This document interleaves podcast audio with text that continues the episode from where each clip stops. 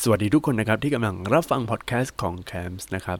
วันนี้เรามาคุยเรื่อง Mac Mini M1 น่าซื้อหรือเปล่า แล้วก็ประสบการณ์การใช้งานอะไรต่างๆนะครับ ก็ต้องขออภัยด้วยที่ตัวผมไม่ได้อัดพอดแคสต์มา 2-3 วันเลย เพราะว่าตัวผมกำลังเซตเซต Mac อยู่นะครับ คือหาแบบโอ้โหลำบากเลย เพราะว่ามันคือผมก็เคยใช้ Mac แต่ว่าใช้เมื่อประมาณ 6 ปีที่แล้วใช้ที่ ใช้ที่ที่ทำงานครับ แล้วก็ไม่ได้มี Mac เป็นของตัวเองปกติก็จะใช้ Windows นะครับ เดี๋ยวผมจะบอกว่าเออทำไมผมเปลี่ยนจาก Windows มาเป็น Mac นะครับ แล้วก็มีอะไรหลายอย่างที่เออมันเป็นมิสนะครับ เป็นมิสที่บอกว่า อุ้ย Apple Silicon มันจะน่าใช้หรือเปล่านะครับ เดี๋ยวในพอดแคสต์ตอนนี้ก็จะมาพูดคุยกันตรงนี้นะครับ ซึ่งคอม Mac ของผมนี่ก็คือ Mac Mini M1 เออ Mac Mini แบบ มันไม่ได้เรียก M1 นะ ต้องเรียกว่า Mac Mini เฉยๆ รุ่นปี 2020 แต่ว่าที่เรียกว่า M1 เพราะว่ามันใช้ชิปใหม่ เป็นชิปของทาง Apple เองครับ เป็นชิป ARM นะ สถาปัตยกรรม ARM แล้วก็เป็น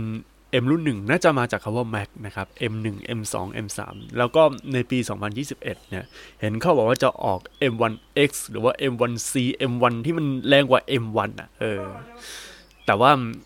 มันจะออกเฉพาะ MacBook Pro มันไม่ได้ออกใน Mac mini อะไรพวกนี้นะครับ คือแล้วก็พวก iMac นะครับ เฮ้ย คือบางคนเขาใช้ iMac นะ แต่ว่ามนเรียก iMac ก็ iMac เออ ผมเรียก iMac ดีกว่า จะได้แบบเรียกตามกันง่ายๆเลยนะครับ คือบางคนเนี่ยเขาซื้อคอมแบบ iMac มาแล้วก็มาทำอะไรต่อมีอะไร นี่คือภาพจำของเครื่อง Mac แบบตั้งโต๊ะใช่ไหมล่ะ ก็เป็นคอมแบบ i iMac เลย แล้วตัวผมเนี่ย ขอให้มีโลโก้ Apple แหว่งครับ ก็มันก็คือ Apple อยู่แล้ว แล้วตอนนี้คือผมเอา MacBook เอ้ยไม่ใช่ MacBook ดู เอาจริง ๆ นะ เวลาพูดถึงเครื่อง Mac เขาจะพูดถึง2 2องอย่างด้วยกันนะครับ แต่ว่าถ้าเอาแบบป๊อปล่าสุดคือ MacBook Pro หรือ MacBook นะครับ ส่วนใหญ่สาวๆก็จะใช้กัน คือณตอนนี้มีแบ่งเป็น 2 ข้างเลย ไม่ MacBook ก็เป็น iPad เดี๋ยวนี้ iPad สามารถทำงานแล้วก็เรียนหนังสือ เป็นงานเป็นการเลยครับ แล้วก็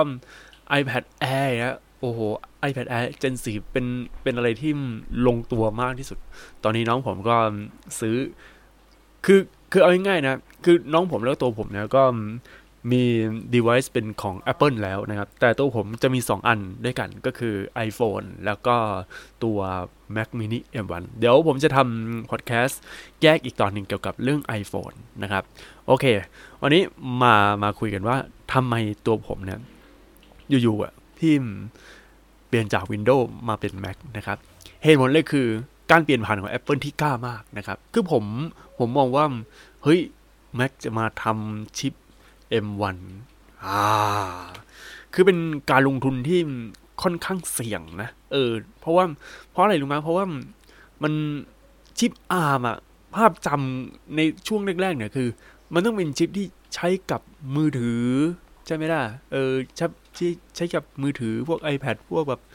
เออไอโฟนหรือว่าพวกแบบมือถือ Android อะไรอย่างเงี้ย แต่ไม่ใช่ครับ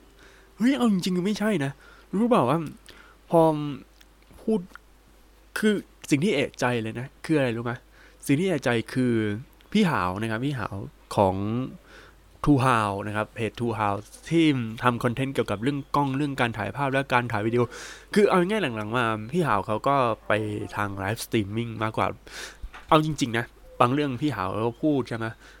ถ้าเป็นเรื่องแบบวิจารณ์เรื่องใดเรื่องหนึ่งผมก็จะเข้าไปดู เออ แล้วฟังถึงว่า เออจะเป็นเรื่องที่เออก็รู้อยู่แล้ว แต่ผมก็อยากฟังอะฟังว่าเออเขาพูดถึงเรื่องอะไรครับ แล้วมันมีตอนหนึ่งคือพี่หาวเนี่ยก็แบบ hype เกี่ยวกับเกมเออไม่ใช่เกมเนี่ยคือเพราะว่าเป็นบางทีผมพูดเกี่ยวกับไฮป์เนี่ยก็ต้องเป็นเรื่องเกมใช่ไหมแต่ว่าพี่หาวไฮป์เกี่ยวกับ Apple เออ Apple M1 โอ้มันต้องดีอะไรอย่างงี้ใช่ไหมแล้วผมก็ดูเขาคือเขาสั่งเครื่อง Mac แบบ CDO มาแบบเต็มที่เลย แรม16กิกะไบต์อันนี้คือมากสุดแล้วนะ ไม่ 32กิกะไบต์น่าถ้า 32กิกะไบต์น่าจะเป็นพวก iMac ไปเลยนะครับ iMac ที่จะใช้ชิป Apple Silicon นะครับ ส่วนลอมหรือพวกแบบตัว SSD 2เทราไบต์โอ้โห เยอะนะ เอาเอาสเปคผมดีกว่าที่ผม CTO มานะครับ แรมแน่นอน 16กิกะไบต์ส่วนลอมคงไม่ถึงสองเทราไบต์ ของผมลดลงครึ่งหนึ่งก็คือหนึ่งเทราไบต์นะครับ แล้วก็ใช้ยาวๆเลย คือผมมองว่า เออ ลงทุนสี่หมื่นแล้วก็มาทำอะไรเงี้ย ผมว่าราคาแบบเนี้ย ราคายังไม่แรงนะ คือคือราคาประมาณนี้เลยแล้วแบบ คือถ้า PC แล้วก็มาแบบอัพสเปคอะไรอย่างเงี้ย มันราคาพอกันนะอันนี้ผมผมมองเงี้ย แล้วเครื่อง Mac มัน คือ Mac mini มันคือผมอยากให้เปิดใจนิดนึงว่าแบบ เออ Apple เนี่ยของบางอย่างมันก็ไม่ได้แรง ไม่ได้แบบโหแพงเวอร์วัง สิ่งที่มันจริงๆคือ macbook macbook นี่ตัวแพงเลย macbook และ macbook pro นะ แต่ mac mini นี่คือ คือคุณสามารถซื้อเครื่อง mac คือเป็นเจ้าของ mac ได้ ในราคาเริ่มต้น 22,900 บาท แต่ว่าผมไม่แนะนำให้ซื้อแรม8 g b ลอม256 นะ แต่ว่าถ้าถ้าจะซื้อคือแรม16 g b ลอม256 g b ก็ได้ เออ เอาอย่างเงี้ยได้นะ แต่ว่าถ้าจะซื้อมาเล่นเกมหรือซื้อมาเป็น entertain entertainment complex อะไรอย่างเงี้ย เออ มันก็ดีนะครับ แต่ว่าก็ก็ใช้ได้อยู่ แต่ว่าถ้าจะซื้อมาทำงานผมแนะนำว่า ลอม 16 g b เออไม่ใช่แรม 16 g b แล้วก็ลอม 512 g b ขึ้นไปนะครับ ตอนแรกผมจะสั่งตัวตัวรอม 512 กิกะไบต์แล้ว แต่ว่าไม่เอาอะเพิ่มไปเลยลอม 1 เทราไบต์ไปเลย เอาแบบ คือคือผมมองว่า เฮ้ย มันยาวอะเออ ยาวแล้ว พอผมทำงานจริง ๆ กับพบว่า เออไอภาพลักษณ์ที่ตัวโปรแกรมที่ใน Intel ในรุ่นก่อนๆที่มันรันแบบชิป Intel ใช่ไหมพอมาใน M1 มันจะลื่นปื๊ดไหมคำตอบคือ มันช่วงแรกๆมันหน่วง ช่วงแรกแบบพัดลมพัดลมสายลุ้งหมุนหมุนหมุนเลยนะครับ ซึ่งแอปปัจจุบันที่ผมใช้อยู่แล้วก็ยังเป็นชิป Intel นะ ส่วนใหญ่เลย มันจะไม่ใช่พวกแอปที่ทำงาน ด้านแบบมืออาชีพอะเออไอพวกมืออาชีพนะที่ผมใช้ตอนนี้คือเป็น M1 แบบ native ไปแล้วนะครับ แอปที่ว่าเนี่ยที่เป็น Intel ก็จะมี Line มี Messenger Messenger ก็ของ Facebook อะที่เป็นส่งเมสเซจกันนะแชทกันนะเออ Line ก็รู้ๆกันอยู่ Line ก็ต้องแชทใช่ไหมล่ะเป็น Intel นะครับ คือทั้งคู่เป็น Intel แล้วก็ตัวแอปที่ทำงานจริงจังเลยนะครับ คือ Capture One เป็นเป็นแอปที่แต่งภาพไงแล้วผมลองตัว Pixelmator ซึ่งเป็นแอปของ Mac เพื่อจะเอาเป็นไฟล์รอ เพราะว่าบางทีผมก็อยากจะซื้อแบบซื้อขาดไปเลยแล้วเอาแบบคือคือ Pixelmator เนี่ยราคาพันสองกว่าแต่ว่า Capture One เนี่ย มันต้องเสียเดือนละ 450 ถ้ามองระยะยาวมันก็ไม่ค่อยคุ้มใช่ไหมล่ะ แต่ว่าพอมาเป็น อันเนี้ย Pixelmator พันสอง แล้วก็ลองโหลดตัวตัวเดโมมา ปรากฏว่ามีปัญหาเหมือนกับไลท์รูมเลย คือมันอ่านค่าไฟล์ตรงสีน้ำเงินมีปัญหา ต้องเข้าใจก่อนว่า ตัวไฟล์ที่ผมใช้โดยปกติคือ Sony A6000 แล้วก็เวลาถ่ายภาพเนี่ย มันชอบมีปัญหาตรงสีน้ำเงินนะครับ คือผมถ่ายแบบงาน Commart จะมี โอ้โห แสงสีน้ำเงินตระการตา ปรากฏว่า อ่าหอสีน้ำเงิน เออแต่ Capture One ไม่เป็น สุดท้ายก็ต้องเออ Capture One ต่อไป แต่ว่าถ้าเอาแบบระยะยาวแบบเต็มที่นะ คือคือผมว่าว่าจะขยับไปอย่างนี้เลย คือคือดูก่อน เพราะว่าเวลาเราลงทุนเรื่องกล้องมันก็ มันก็ค่อนข้างยากอยู่นะ เพราะว่า คือคือถ้ากล้องที่ผมจะซื้อใหม่เลยนะ เออ ก็คือ Canon EOS RP แล้วก็ใช้เลนเลนแบบ เลนมือหมุนราคาถูกๆเฮ้ย หลังๆมามีเมาส์ R แล้วเออ EOS RP คือเอาไว้ เอาไว้ถ่ายภาพอย่างเดียวแต่ว่าถ้าอย่างอื่นก็ไม่ค่อยมีอะไรขนาดนั้นไง แล้วไฟล์ของ Canon มันก็ใช้กับ Pixelmator ใช้กับ Lightroom คือเอาจริงๆอะ เมื่อก่อนเคยใช้ Lightroom อยู่ แต่ว่าหลังๆมาผมไม่ได้ subscription อะไรมาแล้ว เพราะว่ามันมีปัญหาเรื่องไฟล์ A6000 ของ Sony เลยไปใช้ Capture One แต่ว่าการใช้ Capture One เนี่ย ผมอาจจะใช้แบบ คือเนี่ยจ่ายไปเอาแค่หนึ่งปีก็พอ เพราะว่าเดี๋ยวกำลังหา solution ใหม่ๆอยู่ แล้วก็ลองตัวไฟล์ DNG ของ Apple Pro รอนะครับ เดี๋ยวผมจะทำแยกอีกนะ เออเพราะว่าตอนนี้คือมี project เยอะเลยที่จะทำ contentเกี่ยวกับมาพูดถึง Mac mini แล้วเรื่องอะไรอย่างนี้นะครับ แล้วก็พอใช้งานจริง ๆ ถ้าพูดถึงแอปที่รันแบบ native เลย ดีมาก พูดเลย คือแบบ โอ้โห seamless อย่างณตอนนี้ที่ผมใช้โปรแกรมที่วาดภาพเนี่ย คือ Affinity Designer นะครับ ไม่ได้ใช้ Illustrator แล้ว เพราะว่า ก็อย่างที่บอกไปผมรู้สึกว่า Adobe อะเก็บเงินเยอะไป เออ ก็เอาแบบซื้อขาดเลย เออ พอซื้อขาดเสร็จก็คือเอาจริงๆเนี่ยในหลังๆมางานพวกแบบ Illustrator ที่ผมใช้มันมันใช้แค่นิดๆหน่อยๆเอง ก็เลยว่าจะลดเกรดของคือจะเอาแอปตัวอื่นที่ทำงานคล้ายๆกัน แต่พอมาดูปรากฏว่า Affinity Designer ทำงานบางอย่างดีกว่า โอ้โห แบบ เออ คิดถูกแล้ว แล้วก็ช่วงนั้นมันช่วงนี้มันลดราคาไงเหลือประมาณ 722 บาท ในการซื้อใน Mac App Store นะครับ เออ แต่ว่าทีนี้พอมาทำงานนะ Affinity Designer ถ้าทำงานแบบพิกๆนะ ใช้แรมไปเกือบๆ ประมาณเกือบเกือบ3กิกะไบต์แต่ว่าถ้าตัว Capture One ซึ่งตอนนี้ยังเป็น Intel อยู่นะ ล่อไป โอ้โห3-4กิกะไบต์จะบ้าไปเนาะ งงมากเลยคือ Capture One ซดแรมไป4กิกะไบต์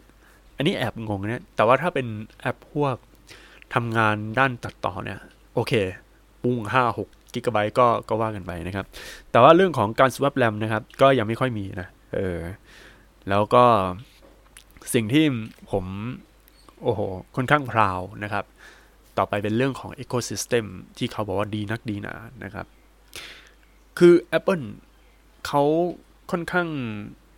ค่อนข้างไงมาคือเขาค่อนข้างมีโซลูชันหรือว่ามีวิสัยทัศน์อะไรต่างๆ ที่มีมาตั้งแต่ยุคแรก ๆ เลย เพราะว่าพ่อผมเนี่ยเขาก็เป็น graphic designer นะครับ ซึ่งงาน graphic designer เมื่อยุค 90 ผมเคยใช้คอม Mac เป็น Power Mac ที่แบบก่อนที่ Steve Jobs กลับมานะครับ คอมแบบสีขาวครีมนะ คือ UI ของ Mac ในยุคนั้นเนี่ยมันน่าใช้งานยิ่งกว่า Windows แต่ในปัจจุบันเนี่ย เรื่อง UI เนี่ยระหว่าง Windows กับ Mac ก็ไม่ค่อยมีอะไรแตกต่างแล้วนะครับ แต่ว่าสิ่งที่เป็นแบบ signature ของ Apple คือนอกจากราคาแพงนะครับ แต่ว่าสิ่งที่ signature เลยคือการใช้งานง่าย เออ ถ้าคุณรู้สึกว่า เออ มีปัญหาอะไรก็ส่งให้ศูนย์อะไรพวกนี้ แล้วบริการหลังการขายก็ดี แต่ว่าแพงหน่อยนะ คือคุณต้องมีเงินอะคุณต้องมีเงินเพื่อที่จะเข้าแบบวงการของ Apple แต่บางอย่างมันก็แพงเกินไปอย่างเช่น AirPod Max หมื่นเก้าแล้วงง เดี๋ยวเดี๋ยวต้องลองฟัง เดี๋ยวต้องลอง คือมีโอกาสว่าจะลองฟัง AirPod Max ดูนะครับ แล้วก็วัฒนธรรมอะไรหลายอย่าง ตั้งแต่เวลาเราเดินคือ walk in เข้าไปร้านของ Apple แล้ว มันมีความเป็น Apple เลย คืออะไรรู้ไหมทุกทุกที่ที่ผมไปเลยนะ ถ้าเป็นสินค้า Apple นะ เซลล์เขาจะไม่ไม่มานั่งดู ไม่แบบอ่า สวัสดีครับ ต้องการสอบถามเรื่องอะไร ไม่มี ตอนนั้นผมไปดูทีวีนะครับ ทีวีก็ดูอะไรทั่วไปแหละว่าจะซื้อทีวีแบบ OLED ปรากฏว่า มีลูกมีแบบเซลล์เข้ามาต้อนนู่นต้อนนี่ต้อนนั่นเลย แต่ Mac หรือ Apple พวก iPhone ไม่มี เป็นอะไรที่แบบดีมากคือ เอาจริงๆเดี๋ยวเดี๋ยวประมาณช่วงสัปดาห์ที่3ของเดือนมีนา ก็ว่าจะไปที่กรุงเทพว่าจะไป App Store ไปไปไป Mac เขาเรียกว่าอะไรวะ Apple Store นะครับ ไปดูไปดูว่าเออมันมีอะไรบ้างนะครับ แล้วแบบ คือจริง ๆอะผมซื้อ iPhone ผ่านทางร้านของ Banana IT นะ แต่ว่าตัว Mac mini เนี่ย ต้องสั่งผ่านทางออนไลน์ก็คือเป็นของ Apple เลย เพราะว่ามันมันไม่มีสเปคที่ 16กิกะไบต์ไง เราต้อง CTO มันต้องอย่างนั้นอยู่แล้วนะครับ อะ ลืมพูดถึงเรื่องเวลาสั่งได้ของกี่วัน บางคนได้สามวัน แต่ผมบางคนได้ประมาณหกเจ็ดวันนะครับ แต่ผมได้สี่วันนะครับ ส่งตรงจากจีนเลย คือผมเห็นเรียบร้อย เพราะว่ามันเหมือนแบบเป็น CTO ไงแล้วโรงงานก็อยู่ที่จีนแบบ manufacturing ใน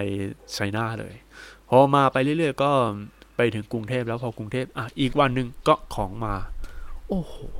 เร็ว แต่อาจจะเร็วกว่านี้ เออ อันนี้ผมว่าเร็วกว่านี้ เพราะว่าตอนนี้ผมสั่งผมสั่งวันเสาร์ครับ แล้วถ้าสมมติส่งวันสั่งวันจันทร์ใช่ไหมโอเควันอังคารก็ประมาณสามก็เหลือแค่สามวัน แต่ของผมสี่วัน ก็ถือว่าเร็วแต่บางคนบางคนห้าหกวัน แต่ว่าถ้าเป็นสินค้าที่อยู่ในสต็อกของ Apple Store อยู่แล้วก็อาจจะเร็วกว่านั้นเออคือคือส่งเร็วมาก เร็วเร็วแบบเร็วนรกมากเลยครับ เป็นอะไรที่ค่อนข้างพอใจเลย เออ ทีนี้มาพูดถึงว่าหลายสิ่งหลายอย่างนะครับ ใน Mac mini M1 หรือการใช้เครื่อง Mac เปลี่ยนไปจากเมื่อก่อนที่เคยใช้ตอนตอนที่อยู่เครื่องเครื่องคอมแบบคอมของที่ทำงาน มันจะมีบริษัทสองบริษัทที่ผมทำงาน ก็คือบริษัทเกี่ยวกับความสวยความงามทำเป็น graphic designer นะครับ คือบริษัทนี้ผมชอบอย่างหนึ่งคือ boss เนี่ยค่อนข้างใจป้ำเอาเครื่อง Mac มาให้ใช้เลยนะครับ อันนี้คืออันแรกนะ อันที่สองคือเป็นอะไรอะไม่ได้ใช้ Mac นะ ใช้ Windows แล้วก็ทำลง Windows อะไรเองอุ้ยสเปคกากมาก แล้วเขาซื้อโน้ตบุ๊กมาให้ผมใช้คือให้ผมใช้โน้ตบุ๊กนะครับ เออ แล้วโน้ตบุ๊กที่ว่าเนี่ยมันเป็นโน้ตบุ๊กแบบ อืม ก็โอเคอยู่ครับ โอเคอยู่แต่ว่าสีเพี้ยนสีเนี่ยติดฟ้า เคยเคยใช้โน้ตบุ๊กที่มันจอที่มันไม่ใช่ IPS ไหมเออความรู้สึกงั้นเลยครับ มันมันไม่อมเหลืองมันอมฟ้าแล้วแบบสีเพี้ยน โอ้โหระเบิดระเบ้อเลย ซึ่งจอโน้ตบุ๊กที่ก่อนที่จะมาใช้เครื่อง Mac mini เนี่ยก็เป็นเหมือนกันเหมือนกันนะครับ มันรู้สึกว่า โอ้ทำไมมันชีวิตมันยุ่งยากอะไรขนาดนั้นจริงไหมแต่ว่าพอหลังจากนั้นเนี่ย พอผมใช้งานจริง ๆ เนี่ย แต่ว่าผมงงตรงนี้บอสผมมีเครื่อง iMac iMac อะแล้ว iMac ที่ว่าเนี่ย มันคือผมไม่รู้ว่าสเปคของมันเป็นยังไงแต่ว่ามันเป็น iMac ยุค Intel อยู่อะผมก็ไม่ค่อยอยากจะพูด คือ iMac เนี่ย ผมมองว่าแพง แต่ว่าเขาจัดเต็มเรื่องจอเรื่องอะไรของเขาอะคือ iMac ผมว่า ถ้าคุณอยากจะเริ่มต้นกับ Mac นะ Mac mini เลย แล้วก็หาจอมาเสียบมานู่นมานี่นะครับ แต่ว่าพอพอเป็น Mac mini เดี๋ยวผมจะเล่าถึงปัญหาการใช้งานดีกว่านะเพื่อแบบเป็นข้อสังเกตนะ ถ้าคุณอยากจะมาทำอะไรอย่างนี้นะครับหลายสิ่งหลายอย่างเปลี่ยนไปจากเมื่อก่อนเยอะนะครับ อย่างแรกเลยคือการจัดการไฟล์ ผม ถนัดกับ Windows Explorer มาก ประมาณว่า อะผมเวลาเรียงไฟล์ของ Windows เนี่ย มันจะเป็นเรียงตรงๆ ใช่ไหมแต่ว่า Mac เนี่ย คือเราวางตรงเนี้ยมันมันวางตรงนั้นเลย มันไม่ได้แบบ มันไม่ได้จัดให้ คือถ้าคุณอยากจัดก็ต้องกดปุ่ม command ค้างหรือว่าถ้าเป็น ถ้าเป็นตัวอะไรอะคีย์บอร์ดคีย์บอร์ดของ Windows เนี่ย ก็กดปุ่ม Windows ค้าง เออ มันมันจะเป็นอย่างเงี้ย พอพอจัดไปเรื่อยๆอะพบว่า อ้าว เออแล้วก็เริ่มชินแล้ว คือถ้าคุณเป็น Windows User มาก่อนนะครับ แล้วมา Mac เนี่ย ปรับคือเวลาที่คุณปรับตัวเนี่ย ให้เวลาหนึ่งอาทิตย์ในการเรียนรู้นะครับ ว่าคุณต้องกดปุ่มคีย์ลัดปุ่มนู้นปุ่มนี้ปุ่มเรื่อยๆเนี่ยอยู่กับมันประมาณหนึ่งอาทิตย์ แต่ว่าถ้าแบบเออพอเรียนรู้ได้นะสองสามวันก็เรียนรู้แล้วนะครับ อย่าง iPhone เหมือนกัน คือผมเป็น Android user ไง แล้วก็มาเป็น iPhone เนี่ยใช้เวลาเรียนรู้สองสามวัน Face ID สแกนแล้วยังไม่ได้ปลดล็อกหน้าจอร้อยเปอร์เซ็นคือปกติเวลาของ Android ใช่ไหมสแกนนิ้วปุ๊บ มันปลดล็อกหน้าจอทันทีเลยอะแต่ว่าถ้าเป็น iPhone คือเราต้องเลื่อนไอ้ตรงข้างล่างอะมันมันจะมีสองจังหวะอะไรของมันนะครับ ก็ต้องเรียนรู้กันไป แต่ว่าพอเราเรียนรู้ไปเรื่อยๆเนี่ยเราก็จะชินนะครับ แล้วก็กลายเป็นหนึ่งในสิ่งที่ชอบเลยนะสิ่งที่น่าสังเกตเวลาเราใช้คอม Mac mini นะครับ หรือว่าเป็นคอม Mac ทั่วทั่วไปเลยนะครับ คือเวลาเราพิมพ์ด้วยเสียงแบบ dictation นะ dictation ก็คือเป็นการพิมพ์ด้วยเสียงของทาง Apple เองเลยนะครับ ไม่ใช่ของ Google Google ก็เรียกว่า Google Voice Typing นะครับ มันจะมีปัญหาเวลาเราใช้งานกับ Google Google Doc เนี่ยผมงงมากเลย ผมเปิด Google Doc ผ่าน Safari แล้วก็กด Ctrl สองครั้งเพื่อที่จะ dictation ใช่ไหม dictation จริง ๆ มันก็แม่นอยู่นะครับ แต่ดันใช้ไม่ได้ใน Google Doc ถ้าจะพิมพ์ด้วยเสียงพิมพ์บทความพิมพ์อะไรงี้นะแนะนำว่า โหลดตัว Microsoft Word มานะครับ หรือจะเป็นเพจหรือ text edit หรืออะไรอื่นๆนะครับ มันมีแอปอยู่ในเครื่องแล้วนะครับแอปที่ชื่อว่า text edit เดี๋ยวเดี๋ยวดูแป๊บหนึ่งมันมีจริง ๆ หรือเปล่า เออเพจเพจแอปของ Mac ก็จะมีคำว่าเพจนะครับ เป็นแอป word processing ก็ลองไปดูได้นะครับ แต่ว่าถ้าเป็นถ้าคุณมี เป็น subscription ของ Microsoft อยู่แล้วก็โหลดตัวตัวพวกแบบอะไรอะ Microsoft Word Microsoft Excel PowerPoint ได้นะครับ แล้วที่สำคัญคือพวก Microsoft Office ของ Microsoft เนี่ย มันเป็นมันรันบนชิป Apple ได้100%คือเป็น native เลย ถือว่าทำงานได้ดี แต่ทำไมวันได้ยังเป็น Intel อยู่ นี่ผมงงตรงนี้เลย เพราะว่าพอผมอะลงขึ้นวันได้เนี่ย กินแรม ราะว่ามันเป็น native โอ้โห กินแรมแบบระเบิดระเบ้อเลยนะครับ ก็ต้องปรับตัวต่อไปนะ คือในเมื่อแบบ Microsoft Office มันเป็น มันเป็นไอชิป M1 แล้วอะคือ support กับตัว Apple Silicon แล้วไง แล้วทำไมยังเป็น Intel อยู่อะเออ OneDrive ยังเป็น Intel อยู่ ยังงงอยู่ตรงเนี้ย ยังงงอยู่เลย แล้วก็แอปอื่นๆ ช่วยทำให้เป็น Apple Silicon ด้วยนะครับ เพื่อจะได้ใช้งานได้เต็มที่ ส่วนความแรง โอ้ ผมพูดเลยแล้วแรง คือคือแรงแบบแรงแบบก็ก็งงอะเนี่ยเวลาผมกดชัดดาวใช่ไหมก็จะให้เปิดพวกแบบโปรแกรมที่ปิดก่อนนั้นเปิดเร็วนะครับ แต่ไอ้คำพูดที่บอกว่า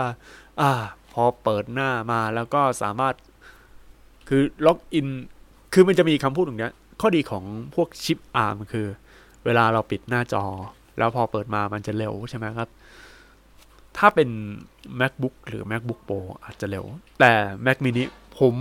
รู้สึกว่ามันก็ไม่ต่างจาก intel เออ ไม่ไม่ต่างจากพวกคอมพวกแบบโน้ตบุ๊กวินโดว์เท่าไหร่ แต่เร็วกว่านะ เออ จริงมันก็เร็วพอๆกันแต่เร็วกว่าแค่นิดเดียว แต่มันยังช้าแบบกึกๆนะครับ มันรู้สึกว่า เออ ตรงนี้เป็นเรื่องที่น่าสังเกตนะครับ แล้วก็มี เดี๋ยวกำลังดูกำลัง list นะครับ อ่า ข้อสังเกตอันที่สองคือ เวลาเราจะอัดเสียงนะครับ ดูด้วยว่าไมโครโฟนเนี่ยที่ใช้เนี่ยมันอัดเสียงแล้วมันออกแบบ mono หรือเปล่าคือมันต้อง mono นะครับ เพราะว่าไมค์ Samson เนี่ยมัน mono อยู่แล้ว แต่พอผมใช้ตัว Voice Memo นะครับ ซึ่งเป็นแอปอัดเสียงที่ติดมากับเครื่อง Mac เนี่ย มันมีปัญหา มันมีปัญหาตรงที่พอใช้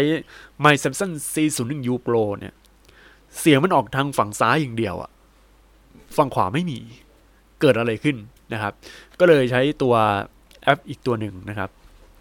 ที่ชื่อว่า Audio Recorder นะครับ เป็นแอปฟรีเออมันก็ยังพอใช้งานได้อยู่นะครับ ก็ยังไม่ขี้เหร่อะไรนะครับ แต่ว่าเป็นสิ่งที่เออมันต้องแก้ไขนะครับ แล้วก็มีอย่างที่ 3 เลยเรื่องของการอัปเดต OS นะครับ การอัปเดต OS ถ้าคุณมองว่า Windows อัปเดตแล้วช้าใช่ไหมครับ Mac ก็ช้ากว่านะ นี่ขนาดแบบเป็นชิป Apple Silicon แล้วนะ แล้วก็ โอ้โห SSD แรงฝังกับตัว Logic Board อื่นนะ รู้สึกว่ามันมันพอๆกับ Windows เลยเผลอๆช้ากว่านิดนึงอะ่ะ อันนี้คือมันมันมันไม่ใช่เป็นข้อเสีย แต่ว่าให้เป็นข้อที่คุณต้องคอนเซิร์นนิดนึงว่าถ้าคุณจะมาทาง Mac คุณ จะเจออะไรแบบนี้นะครับ ต่อไปอันที่สี่คือ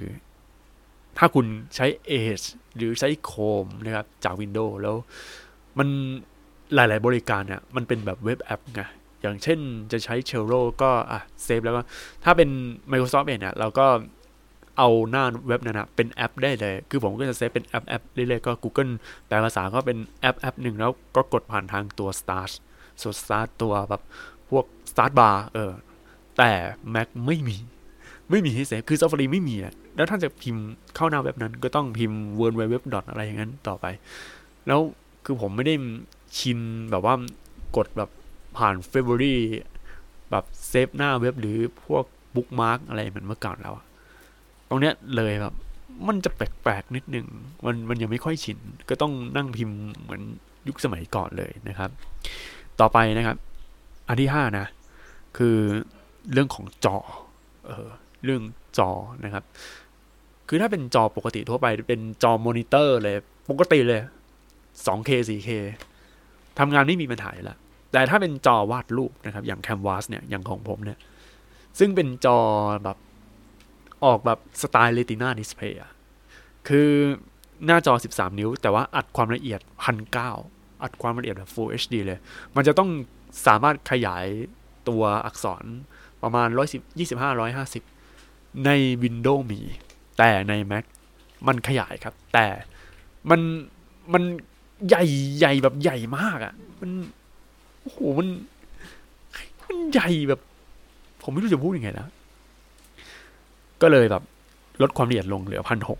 แล้วก็ตัวหนังสือมันก็เล็กลงนะครับ แต่ว่าก็ยังพอทำงานได้อยู่ แต่ถ้าเป็นพันสาม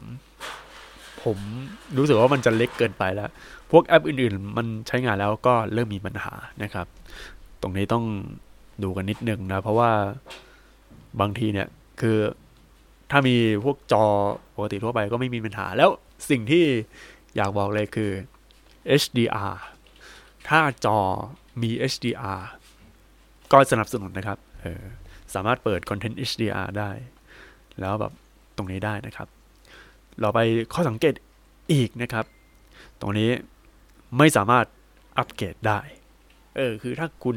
จะเป็นสายแบบเพิ่มแรมฮ่าฮ่าเพิ่มแรมเปลี่ยน SSD เปลี่ยนตัว capacity ใช่ไหมครับ เปลี่ยนไม่ได้ครับ อันนี้ต้องคิดกันนิดหนึ่ง เพราะว่ามันเป็นเป็น SOC นะ ส่วนเรื่อง machine learning machine learning เนี่ย ผมมองว่า มันต้องให้เวลานิดหนึ่งเวลาเราเปิดมาโอ้โห มันอื่นๆยังไม่เข้าอะไรเงี้ย แต่ว่าพอสักพักหนึ่งเริ่มรู้แล้วนะครับ แต่ว่าผมยัง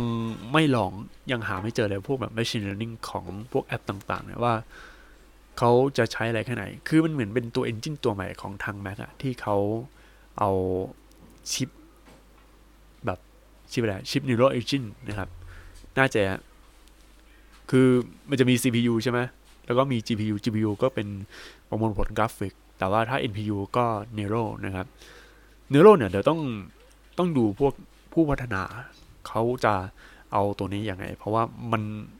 เป็นอะไรที่ใหม่มากนะสำหรับผม แล้วให้มา 16 คอ คือเอาง่ายๆนะฟีลลิ่งของเครื่อง Mac ในปัจจุบันเนี่ยมันเหมือนเครื่องเล่นเกมคอนโซลประมาณว่ามาปุ๊บ มาอย่างเงี้ยเลย ใช้งานอย่างเงี้ยนะครับ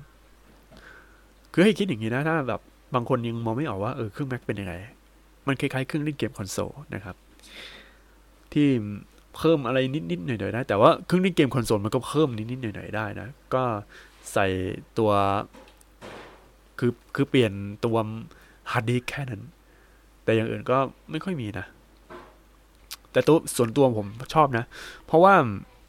ในประสบการณ์ของผมที่ใช้คอมมาเนี่ย อย่าง Windows พวกคอมประกอบเนี่ย สิ่งที่เปลี่ยนได้นะ ถ้าแบบเปลี่ยนแล้วไม่มีปัญหากับตัวเครื่องเลยคือ เรื่องอะไรอะ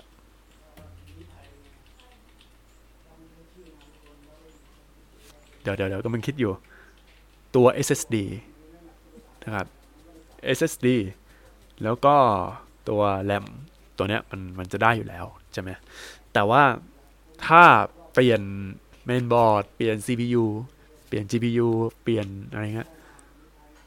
เปลี่ยนทั้งยวง เรื่องนี้อันตราย เลยคือคือแบบว่าไอ้ที่บอกว่าโอ้ยคอมประกอบหรือสามารถอัปเกรดได้นะ จริง ๆ มันก็ไม่จริงนะเออ เอาเอาง่ายๆในปัจจุบันเนี่ย ถ้าสมมุติ ยังเป็นเมนบอร์ดที่ใช้แรม DDR3 อยู่อะใช้แรม DDR4 ไม่ได้แล้ว แล้วแบบใช้ CPU ที่แบบรุ่นใหม่ๆก็ไม่ได้ เพราะว่าซ็อกเก็ตมันไม่เหมือนกัน เนี่ยคือคือคือรู้สึกว่า เออเราก็ทำเป็นคอมแบบรุ่นใหม่อะไรอย่างนี้ไปเลยดีกว่าไหม เริ่มต้นจุดนั้นนะครับ ก็เลยกลายเป็นว่า โอเคผมมาจาก Windows แล้วก็มา Mac เพราะเหตุผลนี้นะครับ ส่วนเรื่องแอปแอปที่แบบเออกลัวว่าอ้าวจะใช้งานได้ไหมอะไรเงี้ย ก็ใช้งานได้นะ ถ้าเป็นแอปทั่วไป แต่ว่าถ้าเป็นแอปแบบว่า สาย cast เกมนะครับ พวกทำวิดีโอ capture card แล้วก็ stream เกมอะไรเงี้ย อันนี้ยังไม่ได้ลองเดี๋ยว เดี๋ยวต้องลอง แต่ว่าตัววิดีโอ capture card ที่ เออเป็นชิ้นเป็นอันเลยนะ ที่ สามารถใช้กับ Mac ได้คือ Elgato นะครับ Elgato ทำได้ เพราะว่ามันมีซอฟต์แวร์ที่ run แบบ Rosetta 2 ก็ยัง run ได้อยู่นะครับ เดี๋ยว Elgato เขาก็ไม่นิ่งนอนใจนะครับกำลังพัฒนาอยู่ ถือว่าเป็นเรื่องที่ดีนะ ก็ใช้ตัวนี้ไปเพราะว่า สิ่งที่ผมเห็นเวลาคนไลฟ์เนี่ย อย่างพี่หาวเขาไลฟ์ผ่าน Mac mini นะครับ แต่ว่าเขาไม่ได้ stream เกมนะเขาก็เอาตัวตัวอะไรอะ เป็นเขาเรียกอะไรวะ คือต่อกับกล้องแล้วต่อผ่านตัว capture card แล้วใส่อะไรเงี้ยของเขานะครับ ก็สไตล์เขานะเขาสามารถทำได้แล้วทำได้แบบ seamless อะถือว่าดีใช้งานได้พอสมควรเลยนะครับ เออ โอเค เดี๋ยวก่อนจะไปนะครับ มันเหมาะกับใคร Mac mini M1 เนี่ย มันเหมาะกับคนที่อยากลองอะไรใหม่ ๆ นะครับ อยากลองแบบคือจาก Windows มา Mac อันนี้น่าลอง เพราะว่าราคาเริ่มต้นก็ โอเคอยู่อะส่วนถ้าเป็นคนที่ใช้ Mac อยู่แล้ว แล้วมา Mac mini หรือว่าพวก